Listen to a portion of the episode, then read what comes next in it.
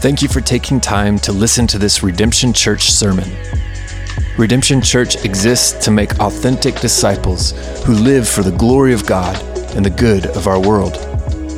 We want to help everyday people wake up to a deep, meaningful life in Christ. We pray this sermon will help. For more information about Redemption Church and for additional resources, please visit redemptionokc.com.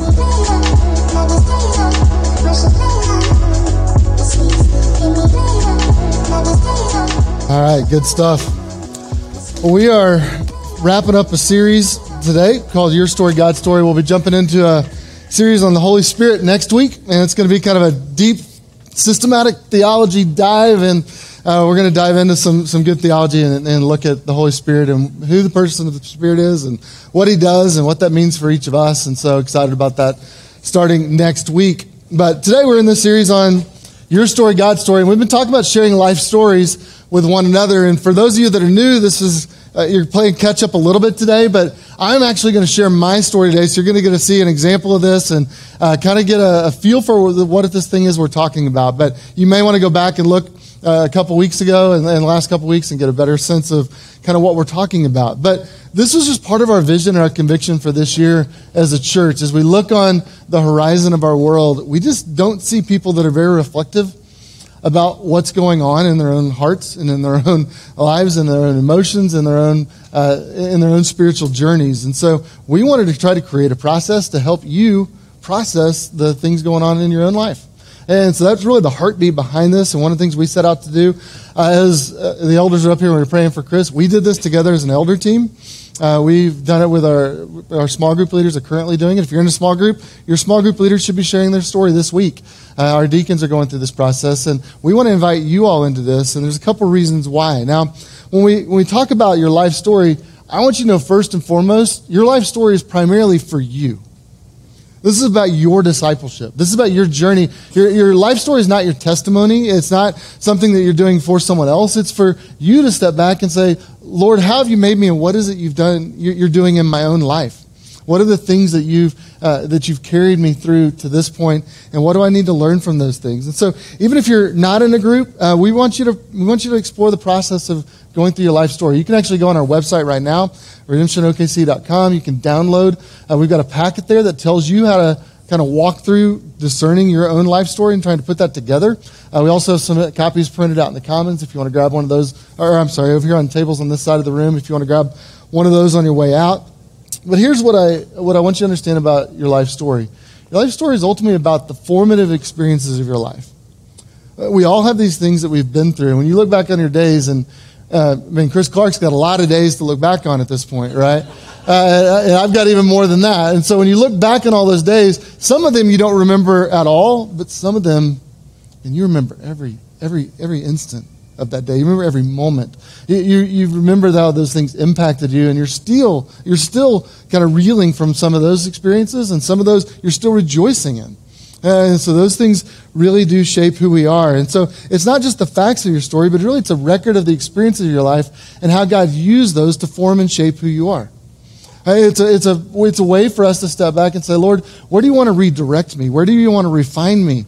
Uh, where do you want to renew and uh, redeem some of the things in my past? And, uh, and so, really, we're walking through these, these kind of formative experiences, and we break them into five categories it's uh, your heritage and your history, uh, it's your heroes, it's your hard times and, and, your, high, and your high points. So, the, the good and the bad of the events of your life.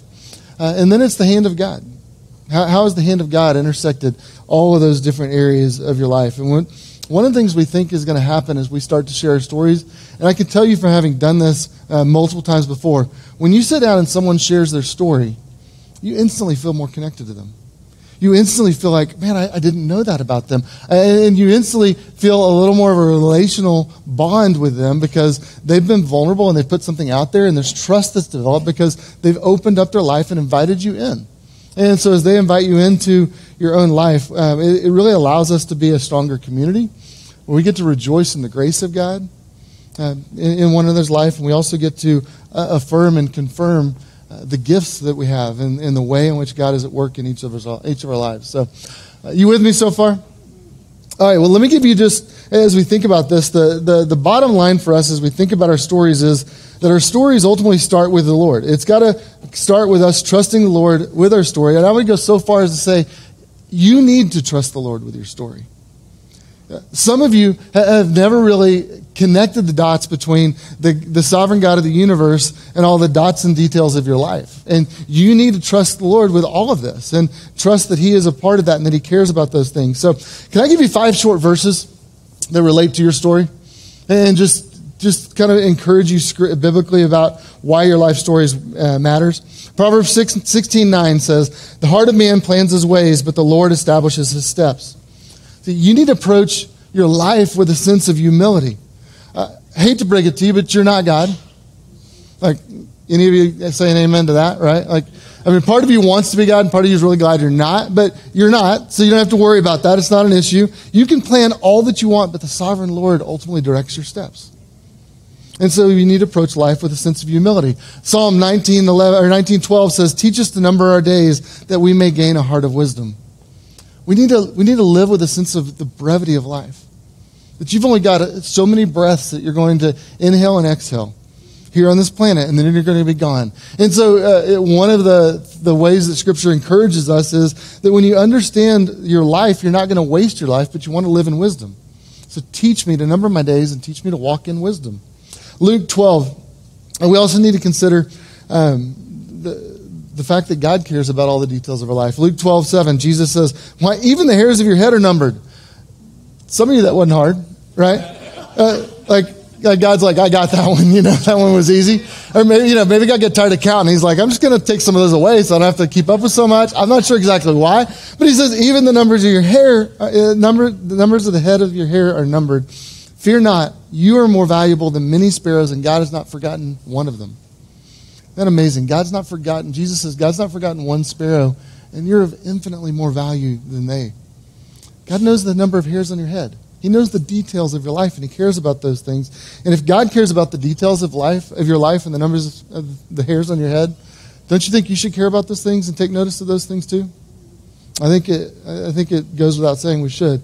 And we don't need to fear dealing with the hard things. God knows those too. Psalm 58, 56, 8. I love this verse. It says, You have kept count of all my tossing. So, all those nights when you're in anxiety and you're in turmoil and you're tossing in your bed and you can't sleep, um, Psalmist says to the Lord, You've kept count of all of my tossings. You've put my tears in your bottle. Are they not written down in your book? Do you know that God takes notes of the hard stuff in your life? that He's aware of everything you've ever gone through. That you didn't go through those alone, but He is very much aware of those things as well. Um, it's important, I think, if He is aware of those things and tracks them, that we should probably take notice of those things too and do some business there. Lastly, our confidence is not in self. Our great confidence is ultimately in God and His love for us. One of the, my favorite verses in all the Bible about God's love for us, is Zephaniah 3.17. The Lord is in your midst, the mighty one who will save. He will rejoice over you with gladness. He will quiet you by his love. He will exult over you with loud singing. Friends, do you know that God loves you like that? That God loves you with a personal love? That God looks at you and he rejoices over you. That he wants to, in your, in your days when everything's screaming and everything's loud and you can't find a moment of calm, that he wants to quiet you with his personal care of you said he sings over you. I think eh, when I think of that verse, I think of my kids in, in the crib, and I think of my wife singing songs over them as they rested there. It says the Lord wants to sing over you in his joy because of you and your care for you. So, friends, if he loves you like that, do you think you can trust him with the whole story? All right. Well, let's uh, let's dive in because I'm gonna have to trust him with my story, which means uh, I got to share with you, and I hope we get through all this. Uh, pardon me has no idea how long this is going to go and how we're going to do, but we're to we're going to do the best we can and press on. So I am going to share with you my story today. And so I want to model for you what this looks like and give you a sense of kind of what it would feel like to, to put your own story together. Now, truth be told, this is the third time I've done this. I, I did this uh, really in my 30s. I did it in my 40s, and I'm doing it again. Actually, it was probably 20s and 30s and now. And so as I've done this, my, my story, this may be a little longer because this is the third time I worked through it. It just keeps, you know, I keep adding on and looking, I was like, oh, I got to push some of the sections together because now there's a whole lot more that needs to be talked about. So, um, but I want to give you a sense, and your story is not going to look like my story, and it shouldn't. You do you. Uh, we really, as you think about this process, we want you to do what's most helpful for you to step back and go, Lord, how are you at work forming and shaping and modeling and, molding me in my own life? Uh, and so I uh, just got a picture here of kind of the, the printout of my story. This is what mine looks like. It's on two pages, and I've jotted some notes down on it. But it, it, the whole thing's there. And so my whole life is summarized right there. That's all there is that's left. Um, but this just gives you a picture of kind of some of the things that, that of, of how you might structure it and how you might uh, do this in terms of your own your own story. You notice there uh, there's a theme across the top. It says, "I'm committed to do what I love, taking on challenges to grow and make a difference that lasts." I think if you look back at my life, that, that's the thing that seems to stand out. Um, that, that's always been there. That's always been a part of who I am. And if I were to kind of put a title over it, that might be how I would summarize some of that. You notice on the left hand uh, side of that handout, there's some categories that are there. I, I talked through my history, heritage, and events. Uh, those events are the high points and hard times. So what I did there was I just created a bullet list of like, man, here's the big stuff that happened that kind of summarizes what some of my life would be. I listed my heroes. Who are the people that modeled for me a life that I wanted to emulate and, and follow and uh, spoke into in my life in a significant way?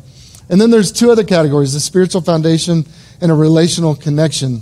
And that uh, those last two categories really are that, that's where I've seen the hand of God most clearly in my own life.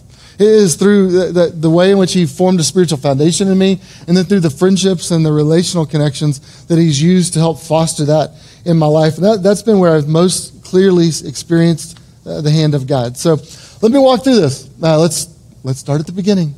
Uh, let's go to the childhood. Um, I, I, my family grew up, or really came from Oklahoma, Arkansas, this part of the country. Uh, my grandparents actually were good. My grandfathers were good friends. My grandparents knew each other uh, in small town of Chandler, Oklahoma.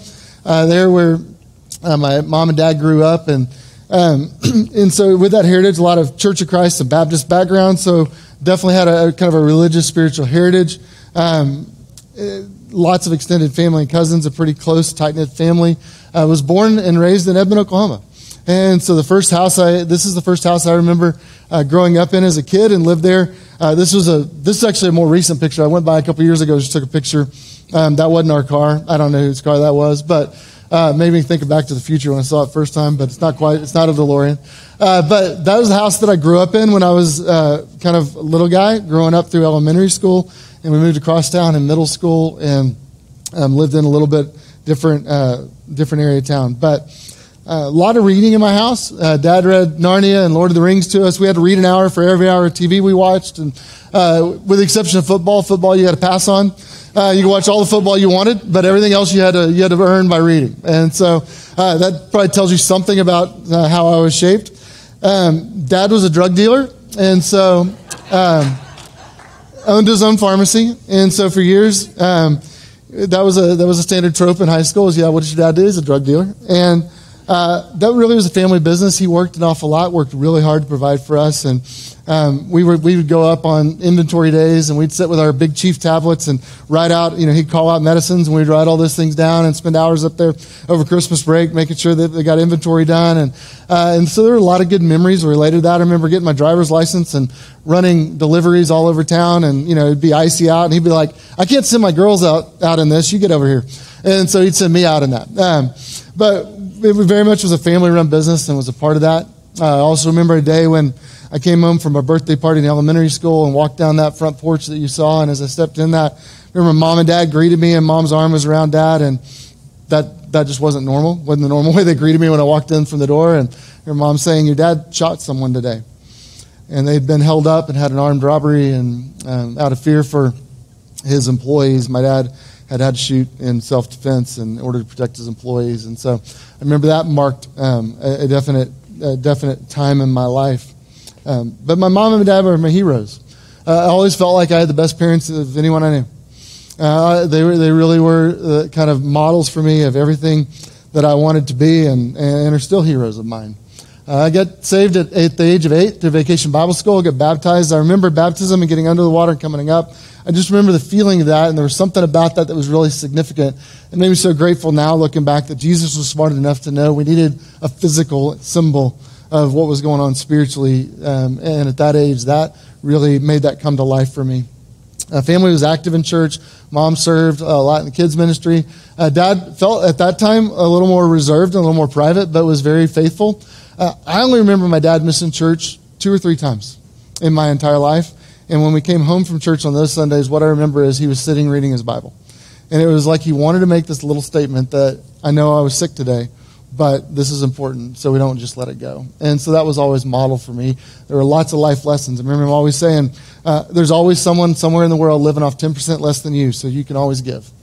Uh, and all these little things, parents, so many times it's these little things, little routines, little examples, little modeling things that impact you as a kid that you may not even realize you're doing. But it just was an overflow of kind of how they lived and who they were. So, uh, dad always wanted a brother, so we had lots of fun, took ski trips, uh, lots of sports, lots of games, lots of stuff that we did. Um, mom was really um, just, I think my mom still is the, the kindest person I know. Is such a servant hearted, gentle spirit. And was always kind of our security blanket. You know, like she was always there.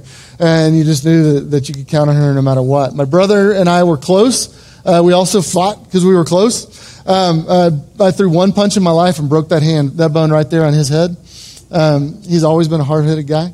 Uh, but, but that's the only punch I ever threw. But uh, love my brother as uh, we, we actually chose to share a room as opposed to having our own rooms at one point so we could have a game room and um, really wanted to be together. My sister came in 10 years later and was just a lot younger, so I feel like I missed out a lot with her, but we were also um, just a tight knit family. So that's kind of the early years when you think about those years. When you go to growing up, uh, I was a typical firstborn. Um, uh, first, you got to see this picture.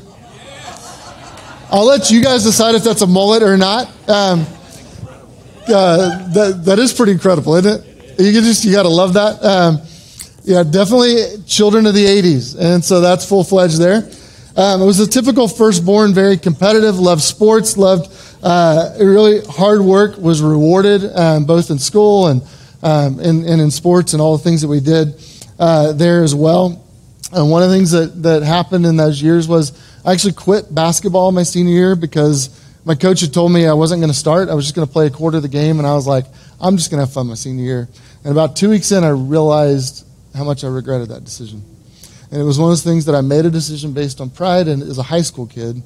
And I always look back and thought, that was the wrong decision, but it was too late to undo that. And I had to deal with the consequences of that. And I always, I never really got over that. I just remembered, and there's things you have to process in life.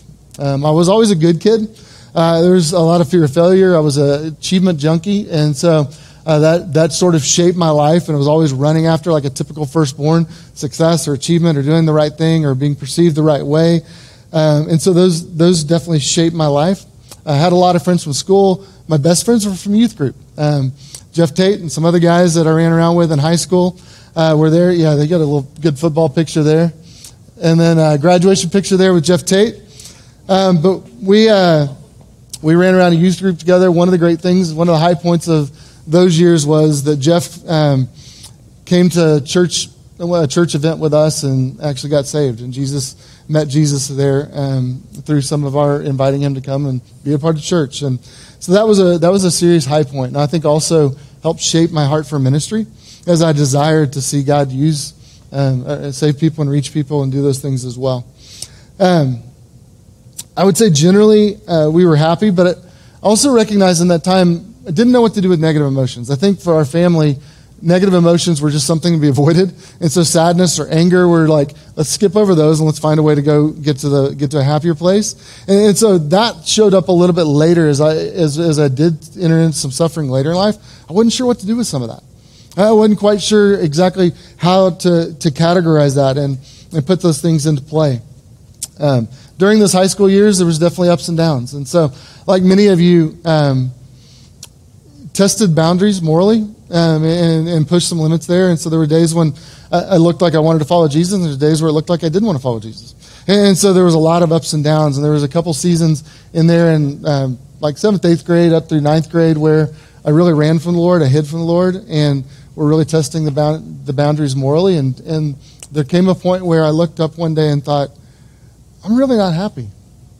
And I recognized that what I was chasing wasn't ever going to really fulfill me, but I knew where fulfillment was. I knew it was with Christ. And so there wasn't a big event, there wasn't something that happened, but I just remember thinking, I got to change. And I went to youth group and started reading my Bible and just began to pursue Christ. And uh, that really was something that marked, that marked a transition in my life as, as, I, as I shifted gears there. Um, trying to think if there's anything else that I wanted to share in that, in that section. Um, I think there was some leadership stuff that showed up in youth group there. I remember at a certain point where we had a transition with a youth pastor that left and we didn't have a youth pastor and we kind of looked around and went, man, if we don't do something, this is really going to stink for the last part of high school. And so we jumped in and just like, let's start leading. And so we began leading out in, in some of our youth ministry. And so I think some of those leadership things began to develop even in those early years. So early adult or college, let's go to college next. Um, kind of wanted to change, wanted to get a little further away from home. Went to Baylor, so went out of state. That picture is actually after college, but I, for whatever reason, I couldn't find one. Uh, but got got a Jeep, headed down to Texas. Uh, loved my time at Baylor. Really enjoyed uh, those years. Was an English literature major, but I was also pre med, pre law. Um, wasn't really sure. I just knew I wanted to achieve something and do well and be successful, and so had kind of picked out like how do I go do those things. And until the middle of my junior year, when I shifted and, and decided to pursue ministry um, and just kind of apparently gave up all those other desires. Um, but freshman year, uh, when I went to college, I would say it's funny now that my boys are going to college. We've talked through some of these things and walked through some of these processes, or some of what I went through as we've unpacked that. Uh, but that was a real lonely time for me in some ways. It was it was a strange time because I was meeting some of my best friends in the world, but I just didn't feel like I had real friends. A lot of times on the weekend, I'd look around and I go, "Man, I miss my old guys." Like, I miss calling my buddies. And, like, I knew every Friday night in high school, if we didn't have a date, which was a lot of Friday nights in high school, uh, we were going to go watch Headbangers Ball. We were going to play poker. We were going to play video games. We are going to go to a movie. But I had my group of guys that I could count on on Friday nights to hang with if we didn't have a football game or something else. I went to college, and all of a sudden I was like, man, I don't, it just, everything felt risky. It didn't feel like I had those true friendships. So there was some loneliness, I think, that, that set in there. Um, in that that transition though there was a transition into a new group of friends that that over time god really blossomed and made uh, uh kind of my greatest a great group of friends during that year during those years. Um, spiritually this was you notice that word fandango? We called this our fandango group uh, partially because one of the guys we started meeting with this group of guys uh, as an accountability group and we would meet on the brazos river uh, down on one of the docks and we'd meet at 11 p.m on a wednesday night because it was the only time we were sure no one had anything to do. And no one ever had an excuse. We're like, someone would be like, well, I can't make it. We're like, dude, you don't have anything scheduled at 11 p.m. on Wednesday night. So we called it our midnight meetings, and we go sit on the Brazos, and we had a list of questions that we would, that we would talk through. And, and some of that had to do with our own struggles. And so, um, you know, like most college guys, we struggle with lust, and we struggle with um, a lot, lots of other things in life, and we were wrestling with that. I mean, one of the guys cussed all the time, and so he was like, "Frog me every time I cuss." So we got to just pound him on his arm, and I'm not sure that was. I'm not sure where that shows up in the Bible, uh, but that was what we came up with at 19. He was like, "I got to stop cussing," you know, and so just hit me every time I cuss, and so we did, um, and that was kind of fun. We kind of enjoyed that, maybe too much, but. Um, I remember talking with my boys recently, and we were talking about just the struggles we have in life. And remember them looking at me and they're like, So you struggle with lust too? And I was like, Yeah. I did. 99% of us do, and the other 1% struggle with lying. Right? I mean, there's, there's a fact when you walk through college that this is the way things go. And so you're going to struggle. You're going to have hard times. You're going to have these things that you need help in. And we recognize that. And so we circled up with guys and we're like, man, help me figure out how not to derail my life in this area. And let me figure out how to, to learn to, to, to surrender this to the Lord and to walk with Him. Um, one of the things that this group um, taught me that was probably the most significant thing of that section of my life is just you're not crazy. Um, guys, do you know how much you need to hear you're not crazy? Every guy I know thinks they're the only one that struggles with this stuff. You're the, every guy I know thinks they're the only one that gets lonely. Every guy I know thinks they're the only one that, that stumbles sometimes. But you're not. You're not crazy. And this group of guys taught me the grace of God because they were grace in the flesh of guys going, You're not alone, I struggle too. But God loves you enough that it's not worth running after that stuff. And so began to point me in the right direction. That was a really good thing for us. But uh, Fandango was a movie that um, actually took place with some University of Texas students. We did our own spin on that. Our senior year, we went and go back to that last picture. There you go. Our senior year, we actually jumped in a pickup truck. We put a mattress in the back. Don't advise this at all. Very different era. Uh, we went down to the Mexican border. Don't advise that anymore either. It's not safe. Um, but we were three of us in the back of the truck, three of us in the front of the truck. We tried to see who could spend the least amount of money. And that accountability group, we went to Mexico and we actually took a water bottle and we each wrote in lifelong spiritual commitments. And we wrote those things in. Then we each took something that was very valuable to us and we put it in the bottle and we buried it on the border. We buried it on this side. We were at least that smart. We're like, if we're going to get arrested, we should get arrested in America, not in Mexico. And we buried it on the border. And we went back 10 years later and dug that bottle up and we found it. Um, and we went back and then we sat and opened it. And things that we had prayed for, things that we had committed to, things that we'd asked the Lord to, to change about our lives, we sat and we unpacked it and read those things. And it was an incredibly powerful moment. Um, some things that we had forgotten, we'd even written down. And you look at how God answered. Some reason, I wrote down in there that, you know, I wanted to be a father of twins. And they said it, they, they said it later. They were like, you know, it says you wanted to be a father of twins. I was like, it doesn't say that. And they're like, it does. And I'm like, I'm a father of twins. Um, like it was just, you know, there were certain things that were just amazing, but there are also spiritual things and commitments that happen. And so that group became very significant and still very significant uh, group of friends in my life. But began to lead Bible studies, began reading through the Bible every year, began going to Cameron Park at sunrise and praying with one of my buddies. And um, God just did really good things in my life during that time. Also met this little gal over here. Um, my, my wife uh, met her when we were in college. And so uh, kind of began connecting, trying to figure out. I was a little shy about asking her out, so I wasn't sure how to do that. Uh, I like to joke that she spiritually stalked me because uh, I actually showed up in her prayer journals in April, and I didn't ask her out till October. So I was like, I don't know if I really had a choice in the matter. Like you just you were you were pursuing this thing, um, but met and fell in love and began to date, and so we dated the last part of college and had a couple breakups in there because she needed to clean some stuff up and get that figured out. Uh, I'll be in trouble later for that, right? No, uh, had a couple breakups there because we were both a little bit like needed to work through some stuff, and um, but eventually figured it out and um, continued to de- kind of develop a relationship. Um, eventually decided I wanted to go into ministry, and that was really affirmed by others. I remember when I said that, coming back and having a lot of our the people that knew me were like, "We all knew that. We just wondered when you were going to clue in." And I was like, "So I guess I'm slowing the uptake." Um, let's go to the next section there. Um, early adult years. Um, so trying to watch my time here. When you get to early adult years, for me, it started off with a Bible study. Went and studied under a guy named Tommy Nelson.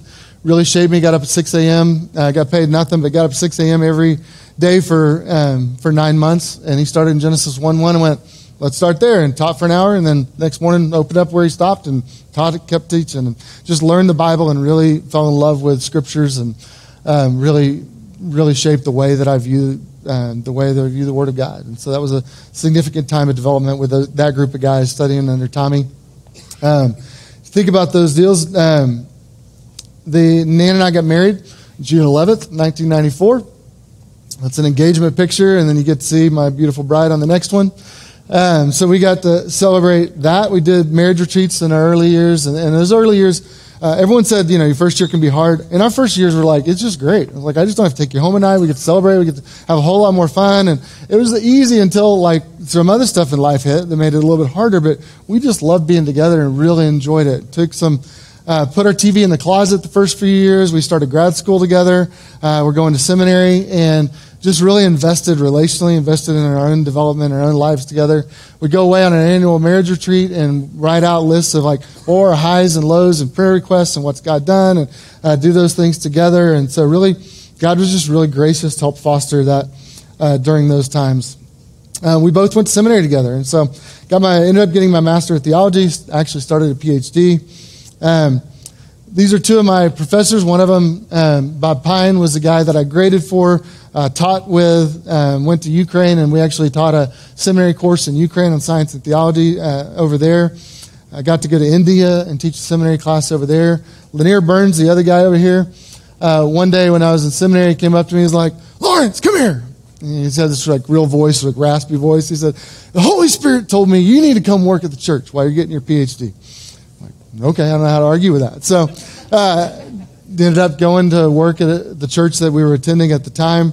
and within three months realized I don't want to get a PhD. I want to do this the rest of my life. And ended up moving really quickly up to executive staff, got to preach, got to become pastor of equipping, and was there for a number, uh, for about seven and a half years. Um, during that time, uh, one of the things that, that showed up a lot during that season, as I looked at my story, was uh, I always was fascinated with literature, with culture, with writing, with uh, all these different things, and was trying to figure out where does this fit with church ministry and how does it fit in. And uh, so there were several things that um, actually these video, these pictures are teaching. That was in Ukraine. Uh, the next one I think is me teaching in India. Uh, those were really sweet times getting to go over and teach uh, for several weeks over there. And then, um, but cultural engagement, this thing that God had fostered in my life, has, has always been a part of that. When I come back and look at these things, um, there was always a desire for me to try to connect the dots for people between the things that they're seeking out there and the things that are happening in the world with what God's doing, uh, with really the pursuit spiritually. And so um, we got to do some fun things at that church. This was a picture of uh, me actually interviewing some Dallas celebrities. It's Scott Murray, who's a longtime sportscaster, one of the big restaurateurs. Uh, another, uh, that gal was actually a Dallas Cowboys cheerleader, became a um, a marketing expert for like the hottest hotel in town, and we were interviewing, saying, "Tell us about Dallas people. Tell us what drives people. Tell us what makes them hungry for the things that you offer in the world," and then trying to help them see that really Jesus is the only way that those things are ever going to be fulfilled, and, try to point them to a greater thing. So another one, we did a deal on the Da Vinci Code, and actually made the front page of the Dallas Morning News because we were it was so current at the time. Darrell Bock, who's uh, next slide there. Um, his speaking was uh, on ABC News like the next week or right around that time, talking about the Da Vinci Code, and we got to talk about what it, what that was going on. Some of you may remember that movie or the book and all this stuff. Lots of spiritual ideas in there, and we said, let's look at that, but then let's go talk about the truth and what the Bible actually says, and use that to begin to preach that. So that was those are things that, that God has put in me and shaped me um, a, a, lot in, in those days of my life. Um, family, let's talk about family. First house. Um, this is the first house we lived in. Um, love that, that house. Uh, when we bought it, had a washer and dryer in the kitchen, had to move that out to the garage, and um, was a, just a wonderful place that Nan and I bought. And wanting to start a family, part of the thing that uh, during those years was we really struggled to have kids. Um, dealt with a lot of infertility and really walked through that. Dealt with some uh, pretty significant heavy losses during that time. Really wrestled with Lord, why are you going to do this? I remember Nan in tears one day saying, you know, the thing you want more than anything in the world is to be a dad, and I don't know what what the Lord's doing right now. And so that was a that was a difficult season for us, and yet obviously God moved us through that season, and um, we were able to have kids. We able to bring Mike and Luke into the world, and so God gave us uh, these two little twins. They spend about uh, eight nine days, uh, eight days in NICU. Uh, we don't even remember too long, right? Uh, spent some time in in NICU. Um, continue to grow up, and then God brought us Jake. And so that's Mike and Luke, and they're growing up. And then Jake came into the world, so God gave us another little guy, and we got to celebrate that. Um, there also were so th- so those were a lot of the high points and a lot of a lot of those things during that time, like in, like your guys' lives as well. There was also a lot of hard times. Um, got a picture here of a fire. Um, that's just being really silly. Uh, this was actually Nan's grandfather's house and their family home, the house that she'd always considered her family home, that kind of where the, the heartbeat of their family was. And his house burned down and he burned down in it. And I remember standing outside at 3 a.m. and just watching and knowing that, that he was there and um, the hardship of that. There um, also was, our house was broken into and they took, a, you know, I got like a new computer and Nan lost um, things that were family heirlooms and things that were really hard for her um, during that during that season. Um, Nan got her first job, ended up as part of an undercover FBI agent or undercover uh, scheme with the FBI, trying to deal with some insurance fraud that her uh, company was committing. Um, we had a there was a suicide in the family, so the first preached my first funeral in that time, and it was to a fam- family member who had committed suicide. Um, and so there were some hardships and there were high times, and like like all of our lives, there's good and bad and all those things. So that was kind of our early years. Uh, but really, we fostered, uh, built our family, fostered lots of relationships with lots of people, and really enjoyed those years. Um, next, I want to go to the in between years. Um, this was the toughest season personally and professionally for us. Uh, during this time, um, we moved to North Carolina. It was a beautiful place. We loved it, but I took a job as a lead pastor there. And from the time that I went and interviewed till the time we actually went and moved there, uh, I remember getting there and they go, well, uh, we went ahead and created some elders until you have elders, and we went ahead and put a team in place to kind of do that um, until you're able to raise up elders here. And I was like, oh. And that was really not what we agreed on. And it really set the trajectory for that church in a really unhealthy place because when you have elders that aren't elders, you're, you're leaving a port with a ship that's already got holes in it. And so that's kind of how we were. So it started in that way. And then in year one, um, we actually took our first family vacation. We went out to California. And on the first, uh, first night of that vacation, um, we went to bed. Um, we actually went to dinner, went to bed. We're getting up the next morning, getting ready to go to SeaWorld. And um, we opened the window that morning and um, in order to hear the ocean. And as we were kind of there, just kids running around, eating breakfast, doing all those things, getting ready for the day, um, my son Mike decided to run over and he jumped up to look out the window and went right through and fell about 25 feet down onto a landing down below. And when he landed there, I remember Nan and I ran over. You just felt this like, it was like something left the room, like all the air left the room.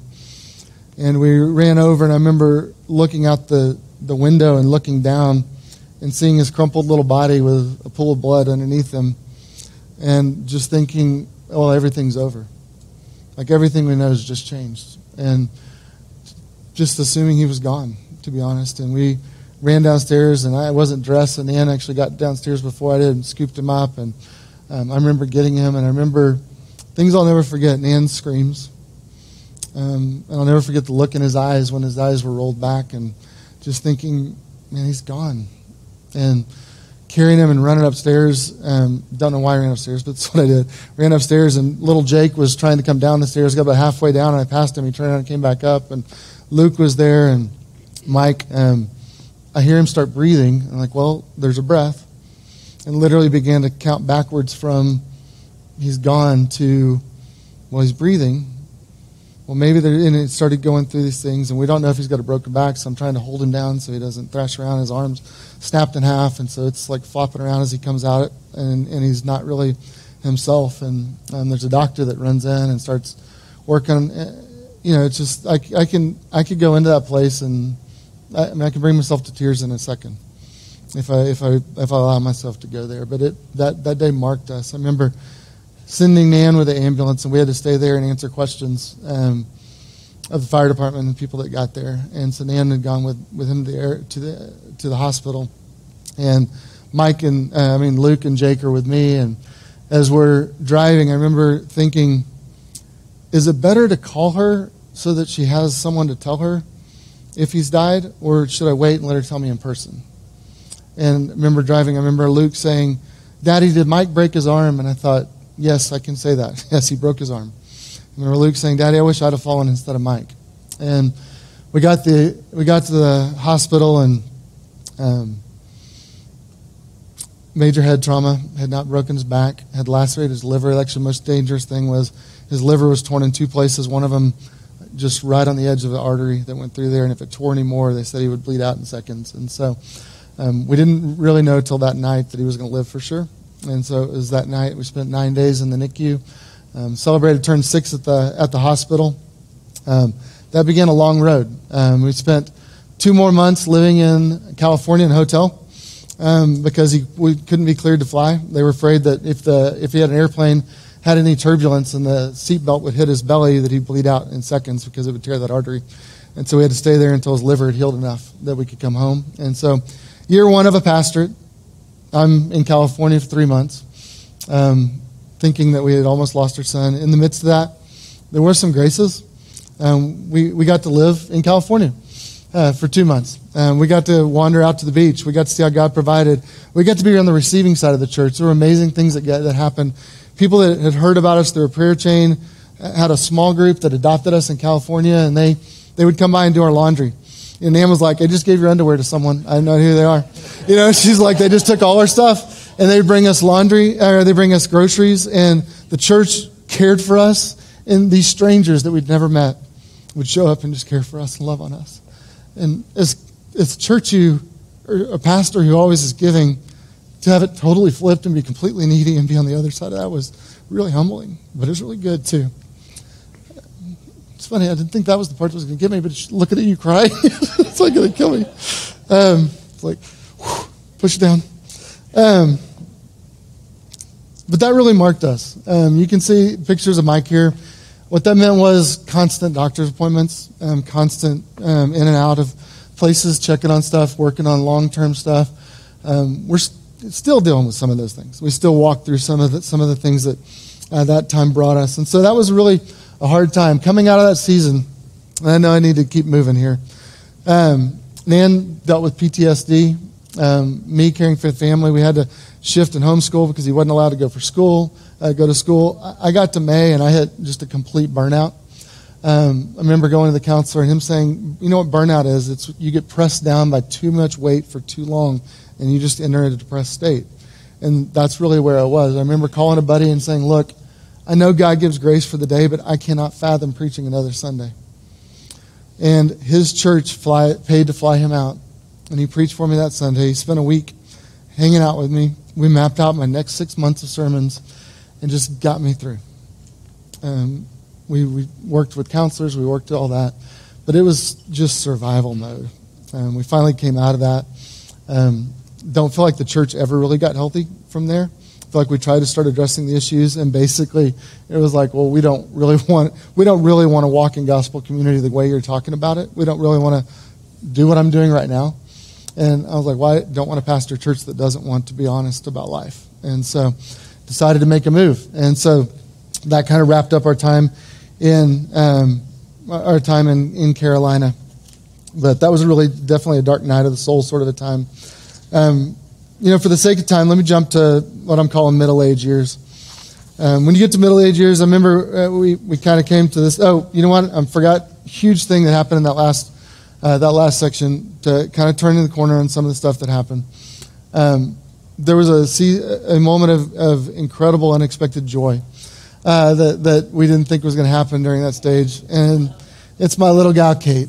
And so she, God gave us her as a gift that was uh, just a gift of grace. And instantly she brought such joy.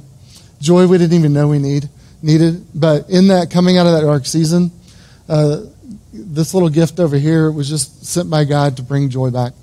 And just felt like it changed a lot of the demeanor for all of us, for, for our boys, for us. And was just an incredible gift of grace to us during that during that time as well. So, uh, coming out of that transition, we shifted and we decided to come back. Um, Nan, Nan reminded me one day. She said, "You know, you've always said someone needed to plant a church like this in Edmond. Maybe God's calling you to do that." Uh, and it's good for your wife sometimes to speak truth to you. So, uh, we moved back here.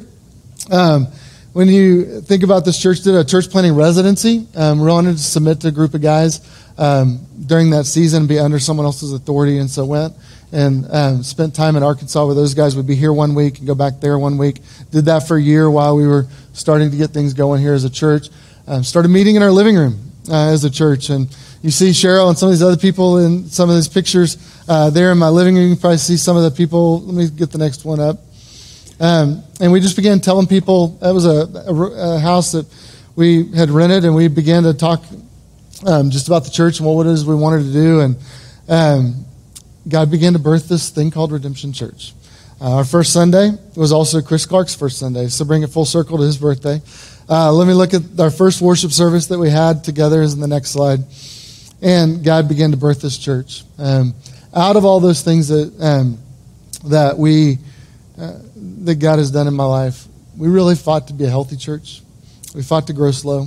We taught to make discipleship uh, the focus of what it is that we wanted to do. We had a strong desire for rootedness, for connection and community, to be um, to have deep roots in a place where God would birth us. And um, during that during that time, um, God continued to to hone our vision and and to build this church. And so that's kind of the season we've been in. You guys have gotten to see and experience some of that. So that's some of my story.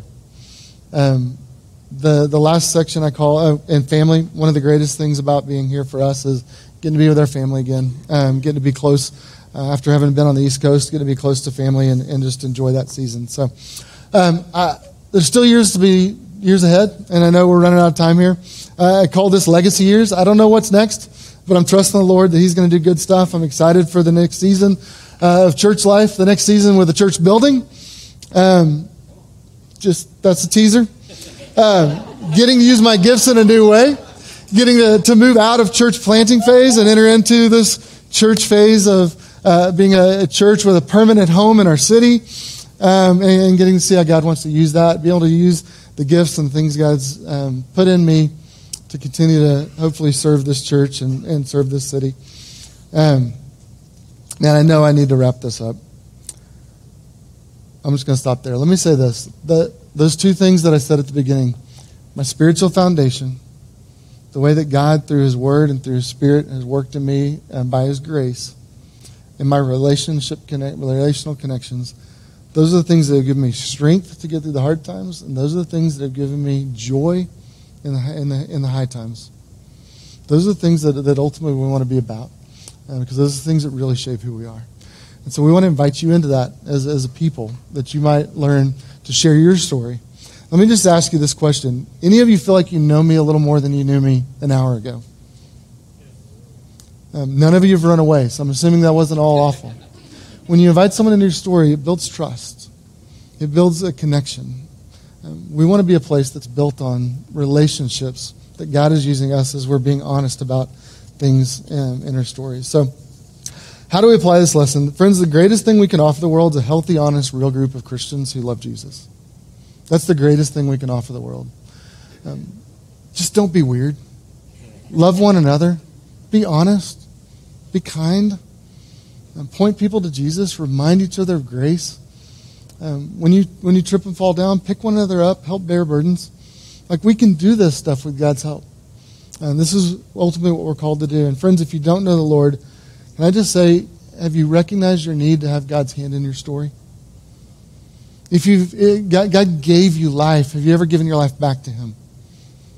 Have you ever recognized how much you need and trusted Him with your life? And uh, because right now, if you, if you haven't, you only have half the story. You have your story, but it's not connected to God's story. And so you're not going to live with all the full, full, fulfillment and flourishing that He intends for you. And so we want to invite you to trust the Lord. And beyond that, you'll be confined by yourself. You'll be stuck in your history and your heritage. And God wants to bring renewal and redemption to those things. He wants to transform your life. Jesus is ultimately the one that rescues our stories from self. He's the one that connects us to a bigger story, a story that we really need. Um, and that's why we as Christians come to the table every week and we remind ourselves at the communion table that our story is connected to God's story. That ultimately God met us in the place of our weakness and he became our strength. God met us in the place of our brokenness and he became our righteousness. God met us in the place of um, the place of our loneliness and he became our friend. He's the one who rescues, He's the one who redeems. Um, let me just let me end with this as we come to the communion table. And if you've not trusted Christ, um, we ask you not to come to the table unless you're ready. And then we'd love to invite you to come meet Jesus and, and to trust Him with your life. But if you are a believer, I want to invite you to come in just a minute and stand, and you're going to come and take bread that represents Christ's broken body. And you're going to take a cup that represents Christ's shed blood for you. And you're going to go back to your seat, and we're going to take communion in a minute. But let me just give you this, speak this truth over you. No story is unimportant to God. You're made in His image. No story is without the love of God. God, sent his, God so loved the world, He sent His only Son. No story is too sinful for God to redeem. For all have sinned and fallen short of the glory of God, but are justified by His grace as a gift through the redemption that's in Christ Jesus. No story is too shameful for God to renew. There is now no condemnation for those who are in Christ Jesus. No story, no, no story has a heritage beyond transformation. It says, As such were some of you, but you were washed, sanctified, justified in the name of the Lord Jesus Christ and by the Spirit of our God. And no story in Christ is without a happy ending. He will wipe away every tear, and death shall be no more. There will never be any mourning, nor crying, nor pain. Former things have passed away. All things he will make new. Let me pray for us. Father, I thank you for uh, the opportunity to uh, just to share life with these friends. Father, I pray that you would um, that you would meet them in their story, that they would see how their story story is connected to the story that you are weaving in the world and in their lives. Father, would you redeem? Would you redirect? Would you renew? Uh, would you refine us by your grace? Father, we pray in Christ's name. Amen.